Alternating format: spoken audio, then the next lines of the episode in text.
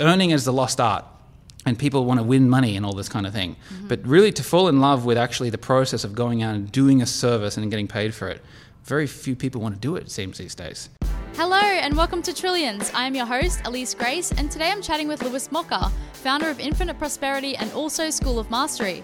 Lewis bought his first stocks and started trading around age 9, sold items on eBay, taught others how to trade Forex, and became a millionaire before 30. He gives some great insight into the importance of mentors, doing what you love, investing, and financial independence. Golly gosh, this one is a doozy. I'm sitting here with Lewis Mocker, founder of IP, Infinite Prosperity, and School of Mastery. Thank you, Lewis, for coming today. Thank you for having me. So, Lewis, you dabbled and did a few little businesses in your early years, in your childhood. Um, some of them you shared on your socials, and they're quite funny. So, tell us a bit about some of your earliest memories of being a businessman. Well, um, one of my first businesses that I can remember, one of my first memories even was um, when I was a, a kid. I used to have like a National Geographic book. And uh, what it had is it had all the different animals. So one page per animal: the giraffe, the cheetah, the elephant, all the thing. And um, what I did there one day, I remember as a kid, was I got a little pen and pad, and I used to draw out the pictures of the animals, and I used to, you know, write the name in, and I used to give it sort of some key points, the key characteristics of the animal, and it used to be like this handwritten thing that I would produce. Yeah. Then I would take it to my mum, and then I would sell it to her. And I remember selling my, my favorite animal was the cheetah, and I remember selling the, my little cheetah um, document here to my mum for two bucks, Yeah. and um, that was that was the first time that actually produced something, uh, produced, created something, and then sold it and, and made income. And um, it's it's curious that that's kind of exactly what I do today. I, I what I do is I really I study something, I learn it, I master it, I add my own seasoning, sauces, and sides, and then I go and sell it, go and produce it. And um, so that was my fir- one of my first memories, one of my first businesses. Later in high school, always, I was always dabbling and doing different little things, but in high school, I was one of the first kids to get um, the broadband internet. And, um, and, and I got onto the porn sites early. And um, when, the, when the other kids, you know, kids my age, we were, you know, the guys were getting interested in that stuff, but they didn't have the internet connection. And it wasn't a thing. And um, which today it probably is. But I got the fast internet, so I used to download these little clips and these little 30 second snippets, burn it onto a disc, and it used to tally up to like 20 minutes or something like this. And then I t- took the discs to school. I called it Lewis's Porn Palace. Nice. And then I sold them for 10 bucks a pop. This was in grade eight. So that was uh, 2002, first year of high school. And I used to sell quite a number of them. I ended up with two volumes of it Porn Palace uh, Volume 1 and Volume 2. And then eventually that got shut down by the teachers. They didn't really like that. But this has kind of been um, doing these little um, businesses all through my, my life, really. End of high school, I, I got more into eBay. And that was when I started uh, taking it a bit more seriously. I actually got an, an ABN and I went through the um, correct procedures to actually set up a business. And, and that's when I got more and more serious. And then I just kept going on from there, really. Yeah, cool. So, do you know why you were entrepreneurial from a young age? What was the thinking behind selling things? Uh, I, I don't know. I, I wouldn't say that my parents were necessarily entrepreneurial. I would say that uh, whatever I did, they were very supportive of. And, um, and so if I had a, an idea, I would, I would let my dad know, and he would say, That's great, you can do anything that you set your mind to, was, was something that he affirmed to me regularly. And he, tended, he tended to support anything that I got into. Early on, I, I, I know that I loved cars. And I, I knew that I, I wanted nice cars, and so that was probably a little bit of an underlying um, motivation because I knew that somehow and at some time to get the cars, you had to do a business to make enough income to get them. So that was probably a little bit of a, a motivator for me as well. Yeah, same here. Yeah, yeah, yeah, for sure. yeah, so your dad was really supportive when you were younger, very much. Yeah. and uh, I'm, I'm aware that he taught you about trading and investing in stocks. So, can you teach us or tell us a little bit about um, how old you were when you first got into stock trading? Yeah, so from probably around seven years of age, I I realized that for birthday and Christmas, the toys that I that I was getting for these kind of occasions were I already got all the toys that I wanted. They're usually And- pretty crap anyway. And they're crappy, Yeah. exactly right. And um and, and look, if I, it was if it wasn't my birthday and I wanted a particular thing, I'd just you know try and get it out of my parents anyway. And so what I realized is if I asked for money for birthday and Christmas, then I could start to save a little bit. And so from about seven through nine, every uh, birthday and Christmas, I just asked everyone for money. I want cash, I want cash. And so I used to get cash instead of presents. And then what I used to do with the cash is I just gave it straight over to my dad, who eventually um, opened a bank account for me and eventually opened a CommSec brokerage account. It was in his name, but I was sort of the, the trustee for it because I was I wasn't of age, obviously. And um, and so my first um, I, I accumulated 500 Australian dollars. It was actually like 470, which was like my life savings. I was about nine years old, and um, my first stock uh, investment was Telstra shares and uh, they didn't do so well. I held them until I was maybe 17 years old. Yeah. And um, I didn't, you know what? I didn't make money on that, much money on that trade. But what it did was it, it got me, it got my foot in the door. I got meat in the game. And I remember even from that young age, logging onto my CommSec account because I had the password. And I used to go on and I used to click around and read the reports. And just the act of, just, just the fact of having them there helped me to get in the right mindset.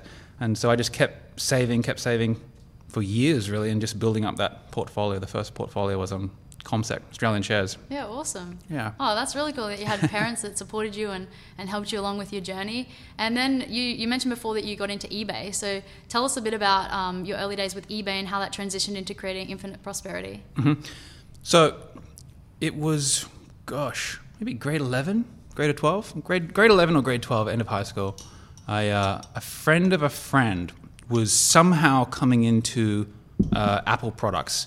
Uh, at the time, it was uh, iPads and uh, not iPads, iPods, the, the, like the first generation Yeah. iPod, Yeah, yeah. and iPod Nano, if I if I can recall correctly. They were thin and they were colored. They were the pink and the blue and all the different colors. iPod Nano. He was coming into them, and somehow he was selling us, selling them to us for very cheap, and we were buying them all and then going and selling them back over on eBay. So what I was, my specialty at the time was building things that looked good online. So I, had, I, I knew a little bit about Photoshop. I knew how to make a sales page look pretty, and it looked better than all the rest. And um, and so we were we were buying them for X price and then selling them, flogging them on eBay. And at one point there, sort of toward the end of high school, I was making like a thousand bucks a week in profit just from um, flipping these these these iPods. We realized though that eventually they were. We found out that the, the source that we were getting them through, they were hot. They were Yeah. stolen. Oh, right. And so that guy got in trouble.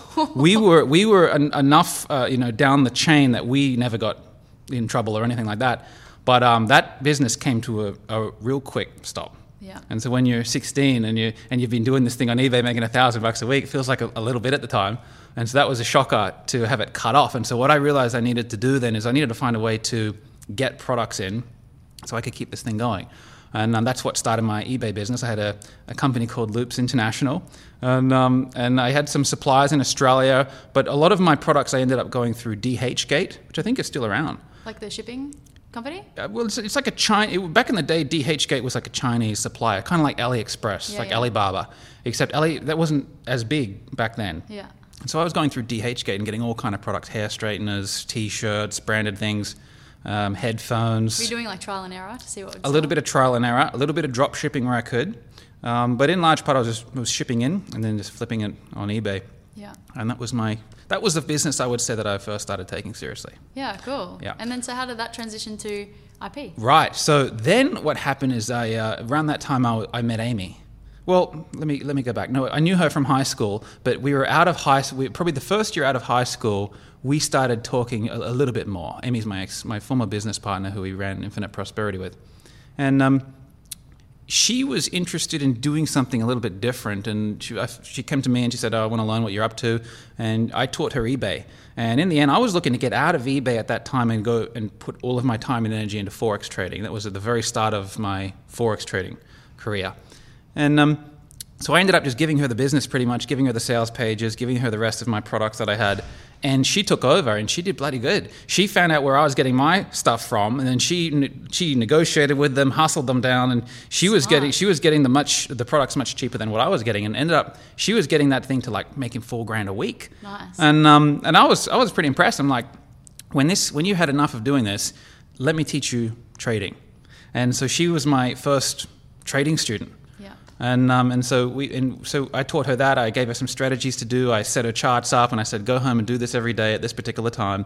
And um, she took that very seriously. And so two and two from two is what I had in my mind. I thought this chick is um, she's she's pretty inspired. She's pretty motivated. And um, so I, I, I invested some more time and energy in her into her, and she did really quite well in a in a pretty short period of time In Forex trading? in And- forex trading. Yeah. And so, uh, Amy, by the way, is in my mine has been a little bit more probably a, aggressive than than me personally, but um, in the early stages, that I think was to her benefit, and so. Um, very early in her FX, she had a, a bit of a, a, couple of months worth of, of track record. She was doing very well, but she came across a two hundred thousand dollar investment, and so in early days, she she took me into her office one day we ended up getting an office in her mum's apartment and yeah. in, in, one of the spare rooms. And she had uh, like a th- triple screen um, trading set up on this corner and i had one on this corner and we would trade there. Hustle together. Yeah we worked together hustled together exactly right put the music on at, for the london open. It was great it was good times actually. And um, she took me into her office. She was a surprise for me. She took me into her office showed me her brokerage account and it had something like in the order of 220 240000 dollars in it. Right. and uh, i was like what uh, I had just taught her like a few months ago, right? It was a, I don't, I don't know exactly what how many months, with? but it was it was a, a, huge amount. I said, where the hell did you get this from? Yeah. I think she started off putting around about five to ten grand of her own money in. Yeah. She she got the she did well. She got the she got the returns. She she got the confidence that she needed, but then she went go she went ham with the uh, investor capital. So she showed me this this figure, and I'm like, what the hell is this? And we were kids at the time, yeah. and and um and I'm like, what's going on here? She's like, yeah, I'm, I'm trading investor capital now. Now, uh, I don't know if it was that day or the day after. It just so happened that in the first week that she that she took the uh, investor capital, there was a, a massive run on Swiss franc, if my memory serves me correctly, and um, she was up at one point like twenty thousand dollars in in profit in, in in the space of twenty four hours of putting trades on, and um, and I thought gosh, man, this is crazy. What you need to do is put your screen recorder on and do a little video of, of what you've done here. And she did, and she recorded that video. I think it's still on the internet somewhere. And she recorded this video of explaining what she did and the profit that she was at, like 15 or 20 grand at the time. And, um, and so that, from that, that got a little bit of traction on the video, and things just grew out from there. That got a lot of attention, in, even in our circle. Yeah. And so shortly after that, what we'd have is we'd have friends and, and, and people from school come over and we'd be in our little office there learning to trade. And so we started teaching them. And that's where the idea came from, really. And so we'd send them home with little pen and pad homework, go to the site, get, the, get this software, you know what I mean? Awesome. And, and, um, and, and download this chart and all this kind of thing. And that's where it started. And that's where we realized, like, we've got something here. That she was my first student who had some some degree of success, and so I had confidence then as the teacher to to be like, you know what, maybe we should put something together. Yeah. And uh, that's when the idea of, of infinite prosperity was born. Oh, very cool. And then yeah. you ended up with students all around the world, right? Uh, by the How time by the time we finished that project, I think it was something somewhere in the order of uh, 60, 55, 60 countries. We got 60 countries now in School of Mastery too. So yeah, around about that 60 countries we hit. Yeah. IP was big though. I mean, we ended up getting um, in the order of 8,000 uh, paying clients and somewhere in the order of 80,000 um, leads and, and, and free students who, had, who knew about us and who were doing our, our free stuff and were on the list. Unreal. Yeah. Oh, congrats. That's very cool. I didn't realize it was so massive. Yeah. Cool. So then from IP days, uh, why did you transition out of Infinite Prosperity and into School of Mastery, which is more holistic seven areas of life? Yeah. A couple of reasons. I think the first, um, the first thing that happened was I met John Demartini, mm-hmm. who's my mentor uh, today, and he kind of fucked us up in in uh, 2015 when we first saw him. In a good way. In a good way, yeah. and um, uh, what I learned from John is, uh, well, as you know, you learn a different way of of looking at the world, of looking at life, uh, at, of looking at the universe, and it expanded my mind in this way that it, what I felt when I went home that I was doing was not quite cutting it. It wasn't quite filling my cup the way that it used to yeah. at that time. And um, that was sort of the first little thorn in the side in my in my mind. And to be honest, it took me years to have that flower out to the point where I left the company. It was four years or something. But there's that little idea of am I doing everything that I can possibly do to have the have the most fulfilling time to make the biggest contribution, have the biggest legacy, the best legacy that I possibly can do. And what I re- realized is I was looking around and what we were doing, and it was great. And, and many students had a really a lot of amazing results from IP, and we reached a lot of people with that. But a, a lot also, we were what was happening is we were attracting in in the trading space. We were attracting in people who just wanted to get rich quick. They wanted to gamble. They didn't actually want to work that hard. They just wanted some sort of click button, you know, passive income online strategy, right? And the, and the, the demographic was sketchy. The industry itself is is a little dicey. I don't, I'm not sure if you're yeah. I've seen lots of ads and lots of people being quite flashy to get people in, and, and so Right. they're trying to, you know, get rich quick. Right, exactly. Look, w- what what I learned also from being in the industry because we were ended up being a um, affiliated with a broker who gave us our Australian financial services license, which we needed to, to run IP. And what we found out is that for all of forex trading, for all retail traders, they have what's called a B book. Mm. And so really, what it is is for every dollar that a forex trader signs up for, to a brokerage account and deposits a dollar into their account, at the end of the day, 92% of that 92 cents on the dollar ends up in the broker's pocket. Wow. Because what the broker does is just takes the opposite side of the trade and they, they create these synthetic markets where the, where the B book traders are not even really trading the market. The broker is just the liquidity provider on the other side. They're literally betting against their clients. And so it's a huge conflict of interest. And, and while there, there is the occasional uh, trader who breaks out and, and does really phenomenally well, the lion's share is just made up of people, and in my perception, have a little bit of a fantasy about really what it takes.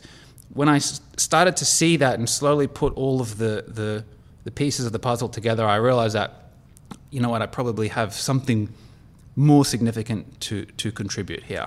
And so that was, um, that's how I eventually started moving out of IP. Yeah, right. And so tell us about IP now, and uh, sorry about about School of Mastery now, and, and what you do there, and, and some of the, the beautiful stories that have come out of Yes. already. Yeah. I mean, I mean that it's a cool project, man. Like so.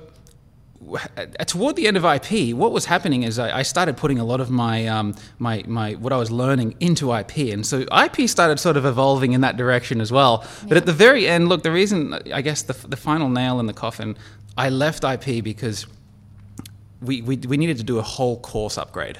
And I realized that, God, man, I'm, I'm, I'm going to have to do all this work. And, and at the end of the day, I'd already started Mastermind in 2018. And, um, and I'd already started doing these monthly masterclasses, building out the kind of content and teaching the kinds of things that I really wanted to teach. And um, by the time that we got to the point in IP where we, where we realized we needed to do a course rebuild, it was actually at a, at a time in my School of Mastery journey where I'd already done it all. I'd already built everything that I wanted to put into the new IP course, and so that was when I knew that you know what I'm gonna ha- I'm, I'm I'm gonna wipe the slate. I'm gonna leave. I'm gonna walk away from it. Yeah. And um, it needs too much work, and I'm just gonna go and do my own thing with school. And so school, what we're doing is is really focusing on not just the financial component, and certainly not just the trading component, but more of a a, a wider range of areas, every area of life. And so we really wanted to have content on health, on wealth, on wisdom and mindset, on business as well, and, and not just trading business, but more um, service based business, product based business. I call it the four product empire. Um, relationships as well, um, and, and, and having a, a solid family life and building that wisely. And I'm also having a, a spiritual purpose as well and social leadership. And so it's more of a, a, universal personal development platform than what IP was, was ever going to allow us to do, Yeah. being so restricted to the, to the finance. Yeah. And so I'm a member of your mastermind, and the content that you put out is so highly valuable, and you've got 700, nearly 800 students in there who impact, and um, the content is incredible. So Thank you. what Yeah. you're doing with there is, is amazing, and, and it's certainly having a lot of impact, which is just, it's just a bit more broader. It's impacting a lot of different areas of life, like you said. Yep. Yep. So tell us about your mentors. Um, who who are your mentors now? You mentioned John Demartini before. Is he your sole mentor, or do you have have you had other mentors along the way? Look, I've had many mentors. I think every time I read a book, there's there's some degree of a mentorship dynamic in there. Um, my, but, I've, but I really, in real life, I've only had a handful, maybe five ever. Do you think they're Um, important? I think that mentors have a role, definitely. I think that you can either learn things yourself by trial and error, but it's a slow way to do it. It's a much slower way to do it. You know, the way that I think of it is like this. If you, if you go and study under a mentor who spent 10, 20 years perfecting some particular craft, Yeah. and um, you, can, you can read their book, which you know, they might have spent two years writing or five years writing, you know, or in the case of um, How to Win Friends and Influence People, like 20 years Yeah. putting that together you're going to learn a lot more in eight hours than you could possibly do by going out there and learning everything yourself. Definitely, mentorship has a role. It's, it's an efficient way to learn. At the same time, I think it also there's some there's some drawbacks and risks to having too many mentors Yeah. because I see a lot of people also have mentors who they look up to and they place on this crazy unreachable pedestal and they compare themselves into them and then they don't really get off the ground themselves. Yeah. Um, and so you got to you want to balance it. I, I, I like the idea of balancing having um, mentors, but then also having students as well. Because when you learn something from a mentor, then you go and repackage and reword it. And if you can go and learn it to a degree where you can confidently teach it in your own words, then it has a number of benefits. One, you're balancing the equation and making sure that you're not just the consumer of information, but you're also a provider of information. But two, what, what, what it does is it also cements the lesson in because when you can share something in your own words you you you learn it more it sticks in it stays in the mind Yeah. Yeah. Yeah, 100%. I, I can understand how that dynamic plays out. I'm just learning that nowadays with, with my own mentorship. And Yep. it's really powerful helping other people. yep So, um, do you still trade? Like, what, what, what do you do for investing? Uh, if, you, if you're willing to share, it'd be great to know um, what your thoughts are around investing and why it's important to have investments, passive income. well it depends on on on your goal really it depends on really what you want financially what i say to what i say to my students is you want to aim for a degree of financial independence where your investments can support your expenses. And so, you, over time, if you if you if you go out there and you do a work, job, or you have a business, or you sell products, or you have some sort of an income from doing something that you love doing and serving people in the economy, you're going to have an income come in. Then what you want to do is automate a saving out into a, a savings account that you build up, build up, build up, build up. And then what you want to do is go and have a system where every month or every two weeks you go and automatically invest that, have that invested, and over a long period of time that compounds out. Um, eventually, over uh, over a long period of time, you want to get it to that so that that investment kitty, just the passive income component of it, you can pay for all of your expenses depending on how you want to live life. And so, to that degree, to that to that end, it's important. Um, I find that a lot of people don't do it though. Yeah. Uh, so many people are not investing, or, they, or they're relying on their superannuation, their 401k, or in some cases, many cases, people are not just, they're just not setting themselves up, and they're going to have to eventually have to rely on the kids, you know, and sacrifice the next generation of wealth building. And, um, and so that's, I mean, that's kind of crazy. So I- I think it's important, but I mean, I, I, I, it's, it seems evident that not everyone feels that way. Yeah. Um, what I what I do personally, the majority of what I'm doing now is going into literally is going into Vanguard mutual funds. Okay, so um, it's a it's a combination between um, their money market funds for my cash buffers, um, then some into bonds, and then some into their high growth funds. Um, the high growth in Australia, we have one called the uh, LifeStrategy High Growth Fund, and I'm over over its um, lifetime. I think it's done something somewhere in the order of eight nine percent per year It's pretty good. since inception Yeah. which you know it's you can you can most certainly do better than that in trading Yeah. but what i found through through running ip and seeing the guys and girls who, who did much better than that is what happens is then they, they, they do better and then they have a what they do is they they don't really compound that necessarily all of it they pull some of it out they go and spend some on lifestyle So you're talking They- about reinvesting the dividends. I'm talking about reinvesting, definitely. But what I'm saying is that if you if you if you go and have a higher uh, uh, annual return through doing things like trading, and you're pulling the cash out, you've got to pay the taxes on it. You're going and spending it on lifestyle. Now, if you actually track the long-term performance of these guys and gals, and actually how much they end up with, it very, very, very rarely exceeds just a, a, a very quiet passive investment. And, and as long as the, the real key is that as long as you're doing a, a, a job or a business that you really like doing, you love waking up in the morning and bloody doing that thing, you can live off that. And, and, and you can just then have your investments just on autopilot, just do it, you know, doing your 7 to 10% per annum is what I say. Yeah. And so a lot of what I do now is just that. And to be fair, I'm, I'm doing a, a little bit more, um, a little bit more intricate. And so what I do is I set cash aside that isn't invested every month. And so I have a, a, a couple of different cash kitties like this building side by side. Now, every month um, I'm buying the market, buying the market, buying the market, but I'm also building up a cash for the crash buffer as well. And so when things happen like this year in March, Yeah. and we had a, a, a bit of a fall away, I dumped a little bit of, of, of cash into into the market, and I, I rode this, I rode the, the latest wave up. Yeah. And so, even though the market isn't um, quite at where it was, um, we're sitting on some nice profits this year um, already. And so that's a little bit what I do when the market falls below the long term mean. I, I buy in, but usually I'm just buying in every month, just approximating the, the mean of the market, and then what it, what it allows me to do is just focus on the business. Yeah. Yeah. Focus on serving people. Exactly right. I can make look to double my income from business could be done in a couple of I wouldn't say weeks. It, it could be done a lot quicker than going and doubling your investment returns. Yeah.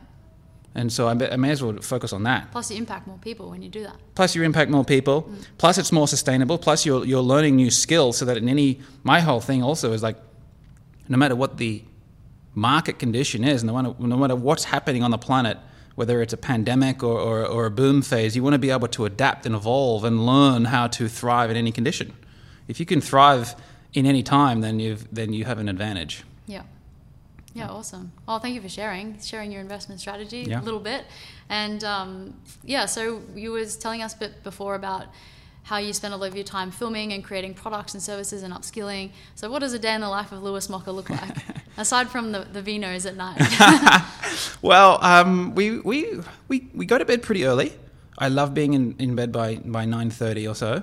Um, it depends, but sometimes I'm, I'm up a bit later. But then we wake up early, early to bed, early to rise. My dad used to say, makes a man healthy, wealthy, and wise. And so we like to wake up early. First thing we do, Robin and I do, is we go and do a little bit of work. We do the emergency work overnight, um, get on our computers, and then I, I, we go to coffee. what do you mean emergency work? Emails or Oh, yeah, um, em- emergency. We mean like emails, anything that things like oh, someone emails in and say oh, I need access or, or I have or I've lost Putting my out access. fires, like- Putting out yeah. little things like that. It's not really emergency, and um and and you know approving people for this or that or making you know this kind of thing. The things that need to be actioned relatively quickly. We do that before we go out. And um, then we go get the coffee. We do a little breakfast club. Yeah. And um, lately we've been doing that in Tessie, which we love. And uh, what we do, we pull up there and we have a we, beautiful park, beautiful view, and the, with the next to the water, and have a little coffee in the morning, a little bit of a snack sometimes. in. Tesla? Yeah, it's great, and we eat like literally like thirty percent of our meals now. I reckon one in three Right. we have in the Tesla. Literally, pr- every every day we have a meal in the Tesla. Cool. It's a, it's a, it's That's very fun. it's a comfortable little area to do it. We've got the aircon, we've got the Netflix, we've got the YouTube and all the thing. Yeah. It's really good. And um, then we come home and do a bit of work. So this morning, for example, I had a module plan, and so I filmed. I've got the pen all over my finger still. um, I did a, do a little bit of filming, do a little bit of editing, and um, then I got to send my dose of mastery, my, my daily newsletter out at 5 p.m. So I usually do that from You write them daily? four to five. At the moment, I am, Yeah. um, because I only started. I'm only on dose uh, ten today, I think it is. At, at the moment, I am, but I will. Uh, what I'm going to do is bank a bunch so that I don't have to do it every day. Um, and then um, once that's sent out, we, we like to watch the sunset and um, catch up on uh, do a debrief for the day, and have some dinner with Rob and get back into bed again. Do it again. Yeah, nice. I mean, pretty, honestly, pretty boring. Like we have a we have a pretty regimented life. Scheduled. Yeah, but now we've got this. We're doing a, a vlog, three three vlogs a week on YouTube, right? Yeah, what's the goal And, with uh, that? Well, it's called Life with Lewis and Robin, and um, we, we're trying to. What we really want to do is get a little bit of a documentation here of what we, how we're living, and so you know, when we eventually have kids, they can see you know how what was going on in the years leading up to their birth and all this kind of thing. So it's a little bit of a family legacy. Also, it's a little bit of you know personal branding, getting out there, inspiring people, and things like this. But it's a little challenging because like our lives are pretty boring. Really. we did it for 30 days straight and it was yeah we, we were like okay how can we make this different and Yeah. different angles and it's challenging. it is yeah It, unless you've got one of these buddies, if you're a travel, you know, if you're full time traveling, it's easy. Yeah. And the vlogs are great too because everyone loves a travel vlog. Yeah. But the truth is, I mean, if you're just working, gosh, I mean, it's it's tricky to come up with something every day that's uh, that's good. But your vlog was good, I saw.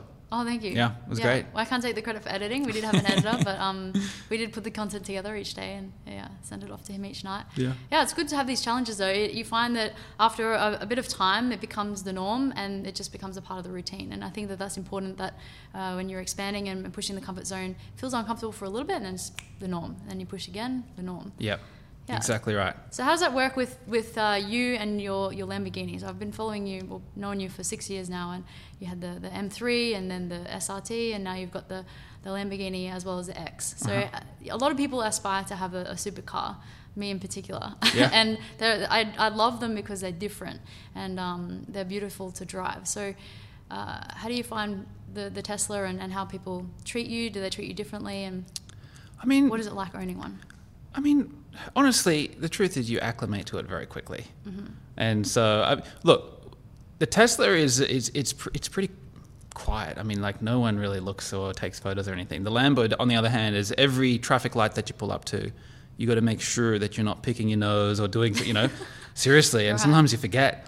But every time at the traffic light, either the car next or people, you know, people have their cameras out and they're filming it and, and everything. It's a it's a big attention grabber that one. Um, but it's been great. I, I mean, you got to have a certain kind of personality for that, I guess. Yeah. It's not everyone's cup of tea. Yeah. If, if you don't like being in the sort of center of attention, you don't want to get a, a Lambo's not probably your car of choice. Yeah. But I love that both having them both. Actually, they're beautiful contrasts because they're literally polar opposites, and so I love having both. One is low and loud, and the other one's big and tall and quiet And and, soft. It, the Tesla's faster to 100. I think the Tesla's faster. Yeah. We haven't we haven't drag raced them yet, but maybe for a video one day. Yeah, that'd be cool. But um, but the Tesla I think is faster. Yeah. Yeah. And how does it help with business? I know that you mentioned that sometimes having a, a luxury car can help with meeting ni- like like-minded people. Maybe in 2012, I think there was a there was a thing where if you bought a supercar, it would give you you know like a lot of esteem and, and, and social credit and this kind of thing. And I think for you know we used it in marketing as well, and it was definitely effective. I think now it's getting a little bit more taboo because sort of everybody kid on it with a YouTube channel is now getting a, a Lambo or something like Yeah. that. So it's a little bit more cheesy now. If anything, I think it can actually undermine the brand if you, if you're too brash with the you know what I'm trying to say Yeah. with the with the showing Yeah. off of it. I, I, I like to think that I'm relatively tasteful. I don't, you know, blow it up just for the sake of, of, of posting it up and this kind of thing. Um, however, like I said, um, once recently, I think it definitely opens doors. We, we, we get invited to events that we literally wouldn't get invited to, and in, at those events we meet people who are who are moving, shaking, kicking goals, doing things, and and just through that part of it alone, we've made friends. I'll give you an example: the pajama bosses. We they were neighbors of ours who we lived together for years and years and years, hmm. and we did not know they lived there, and I don't probably they did probably didn't know we lived there. Anyway, I got the Lambo in 2016, and uh, when I drove past them one day, they took notice of it, and um, and and that was all it took in our little basement downstairs is all that was what it took, and they were inspired then to say, hey, next time we see them in the basement, let's pull them over and introduce ourselves Yeah. to Robin and I, and we did, and we made great friends, and um, and still we're friends to this day, and so there's like just one little relationship and of many that we've created just from having this damn car. Now, what's interesting with them is that we're in a very similar niche, and so back then when we when we met, we caught up and they gave us a couple of different business ideas. We acted on one of them, Yeah. and um, specifically that that idea was to create a four part video series into our into our main product. And um, it's what they were doing with ClickFunnels, and they were in uh, Russell Brunson's group and all this. And they told us, do this, it will be really great. Now, that one funnel in a very short period of time, we made somewhere in the order of $350,000 or something like this. And I don't know if we would have done that if it weren't for that relationship. Yeah. And so th- th- there's just one example of how you know the car is actually there. There is a return that you can get if you're if you're you know if you're sharp with how you're using it and, and how you're optimizing for the relationships that you can build and networking and all that kind of thing. Yeah. There's a real there's a real return. Yeah, I think I think I think you're right. And if it's tasteful, then you can definitely make waves and, and make friends Yeah. with that. So we've spoken a lot about the incredible things you've done in your life. When's been a time that you have done something or had a learning experience? I won't call it a mistake, but something you've learnt from it and you got a valuable lesson. Something where I've learned something. You know, yeah, I wouldn't say I've ever. Mistakes are, are an interesting thing. It's, it's like in the moment that you make it, if you don't extract the lesson out of it, the benefit out of it, you think you're going to think it's a mistake. Um, it's hard. It's hard for me to come up with a, with a lot of them. I, I, I, the things that I've that I've done where I've, that have set me back. I've seen I've seen the the the benefit. I've seen I've seen the lesson that I was that I needed. Sometimes you know it's been in cases where I've been naive. For example, I've been naive definitely going into deals and thinking that you know someone else had my interest at, at the top of their mind, which is usually not true. Um, you know, they want to look after themselves first and foremost. And I don't think that that's a sinister thing. I think that's just human nature. You got to look after your own power unit and um, first. And so things like this, I've definitely in the past been too naive and a little bit blinded. And other times, maybe too skeptical and missed opportunities. Um, I've done that many times in, in investing, in trading, in, in relationships, partnerships, deals, opportunities. Um, ma- I mean, many What- different things. What You know- fun? Oh, what were you going to say? I was all I would say is that the the real learning curve, if I could really summarize it, of all the aggregate of all the things that I've learned, is that if you're too far in one direction, the learning journey will be back toward the middle. If you're too uh, skeptical and fearful, what you're going to miss out on opportunities that are real. If you're too naive and, and greedy, too far out the other direction, then you're going to get into deals that aren't real. And, and one, you, you know, you're going to get eaten by the, the opportunist. The other, you're going to meet, you're going to miss the opportunity. I think the aggregate of all the things that I've learned is to to try to govern myself, bring myself back into the center, bring myself back into balance. And um, if you can do that, then you don't usually need to manifest a, a, a situation where you need to get a lesson. Okay. No, that makes total Yeah. sense. what about uh, loss of money? Like uh, where you have been too greedy and you've, you've lost you've lost money and it's brought you back into balance. You know what? Like, Can you remember a specific? You know what? Like my whole journey from from seven years old, these saving my Christmas money, has been really. My finances have been exceptionally smooth. Sounds like it. I, I, I, and that's not necessarily a good or a bad thing, but I haven't had you, these huge, big, big, big overnight wins, mm-hmm. and I haven't had huge, big, big, big overnight losses. I've been ve- very, in fact, I did the standard deviation on my total um, daily cash flows recently because every day I, I have a, a spreadsheet where I tally all my cash and all the accounts day by day, and I chart it out, and. Um, I did the standard deviation of the- you know the, the volatility of it, and it's insanely low. Right. Like my max drawdown of my total liquidity, my total net worth this this year, through, even through COVID, has been incredibly low. It's, it's, quite ridiculous, actually. It's actually I'm probably a little too low. It's probably an indicator that I'm being a little bit on the conservative side, and I could afford to be a bit more aggressive. But I, I wish that I had a cool story of, of a loss I, but I, I, you know, even when I was trading and, and um, during those times, I set very diligent risk management protocols. I never violated them, and um, it was a very every loss was was the worst case scenario was calculated ahead of time, and so there wasn't really anything there. I really don't have a great story about that, but at the same time, you know, I don't really have huge overnight successes to, to talk about either. Yeah. It's just been a gradual accumulation, gradual chipping away, and and I tend to like that.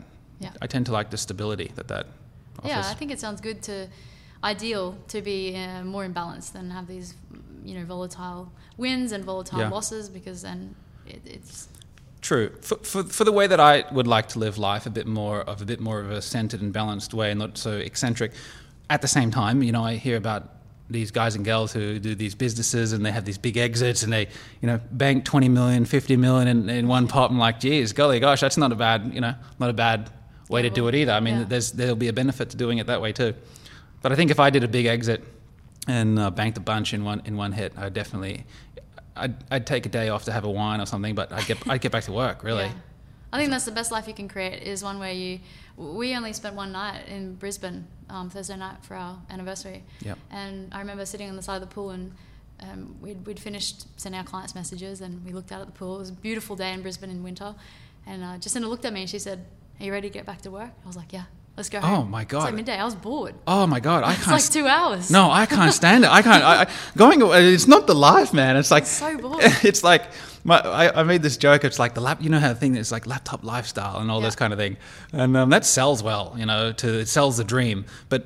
Anytime you've actually ever done that, it's tremendously boring. It's like if you, re- if I'm really, really honest, I've, I've had the times when you're, you're working by the poolside, maybe in Bali, and I'm sipping on this coconut, alcoholic coconut, take I took a photo for Instagram, posted up, blows up, millions of likes, and all this thing. Oh god, that wasn't that gro- so great. The truth is, the sun is beaming down on the laptop, and there's a tremendous amount of glare. It's overheating. I can't see the laptop screen properly. The, yeah, the laptop fans are humming and harring, and the, the laptop's having a terrible time. Sand has fallen into the hinge of the laptop, and it's gritty and grindy. I'm dehydrated because I've been smashing alcoholic coconuts all day. It's not actually the dream that you think if you're actually there. Yeah. And um, the truth is, uh, having an office that you love going to, like a you know little workspace at home that's that's safe and secure and comfortable and efficient, lots of desk space. Oh my god, it's I can't wait to get home. Yeah. You know, Yeah. can't wait to get home to that thing. Yeah, we were, we were the same. We thought we'd be there for the day, you know, taking some, some time out because we'd been going hard for the whole month and Yeah. we were bored as fuck. Yeah. yeah. I can relate. So um, you you help a lot of people, and uh, you've had a huge impact on my life uh, and many others who I know personally. Why do you care about helping other people? Well, I'll say this. Early on, it wasn't always that way. Early on, uh, one of the one of the most significant experiences and things I can remember was um, probably 2013, about six to eight months um, into the start of Infinite Prosperity, and we launched this thing. And um, got an email from one of my students because back in those days I did all the support emails myself, literally replied to every single one. And I um, got an email from uh, one of our students, and I got it saved at home. And um, it was a very long email, which usually I, I, I dread reading, but I, I started reading this thing. And it was basically he, the student was explaining like six months earlier, I was on the edge of committing suicide. And there were two failed attempts, but I was really on, I was on that ledge. And um, he said that through the last six months of learning through the infinite prosperity, getting his finances in order, having some hope, setting goals, which is one of our, one of our modules, having some sort of clear vision for the future that gave him hope, gave him something to look forward to, gave him some meaning and some structure in his life, completely transformed him. And um, he he kind of said if it wasn't for IP, you know, he might not be here. And when I read that, I, th- I got goosebumps on my arm, and I realized, whoa, man! I look, this is a business. I, I'm uh, I'm having a good time doing this. I wasn't quite aware of the impact, the really the impact that it was making in the lives of the students until I read that.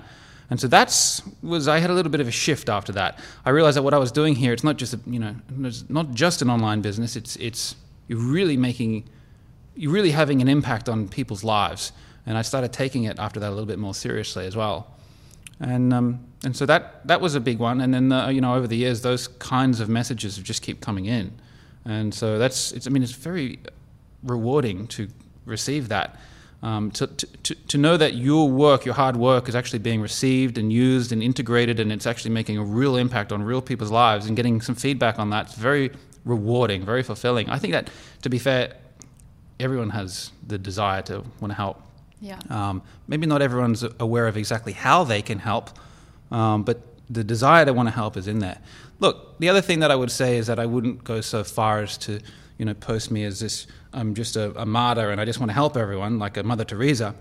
the, the, look, the truth is, let me put it like this: if you wanted to be, let's go the opposite way. If you wanted to be like the craziest narcissist living like an absolute royalty, living like a king, and he wanted to make all the money and all this sort of thing. You know what I'm trying to say? Yeah. How would you do that? Well, you could go and get the money with force and steal the money so that you can go and live, good, live well. But the thing is, when you do that, someone else is going to get a bigger stick and come back and take the money back off you, mm-hmm. and it's going to be you're going to be just warring all your life. The other way that you could do is, is you could manipulate and, and trick people mentally out of the out of the cash and scam them and all this kind of thing. But then what's going to happen is you're going to get locked up. You're going to get thrown in jail, and you're not going to be able to enjoy the money. Yeah. And so when you really factor that, when you really think about that, the only real way to live the best life that you possibly can is to actually go and help people get something that they want. Yeah. It's the only way to do it. That's sustainable. The only way to do it is to actually think about how can I go and help people solve problems that they're having in their life or help them to achieve goals and dreams that they were having in their life. And if you can do that efficiently, then you have a transaction, then you can make the income. And if the transaction actually closes and they're happy for having given you the money, then it's a closed deal. Yeah. You have a real deal. And you can actually build a lot of wealth in that way. And that's sustainable and it's going to last. And someone's not going to come and rob it from you because you didn't rob it from anyone. So I say that, you know, in terms of this, that, you know, wanting to help people, it's, it's the most efficient way to get what you want. Yeah. Just help, help people get what they want. I think it's, It's al- just efficiency. I think it's also a fantastic model that you have online.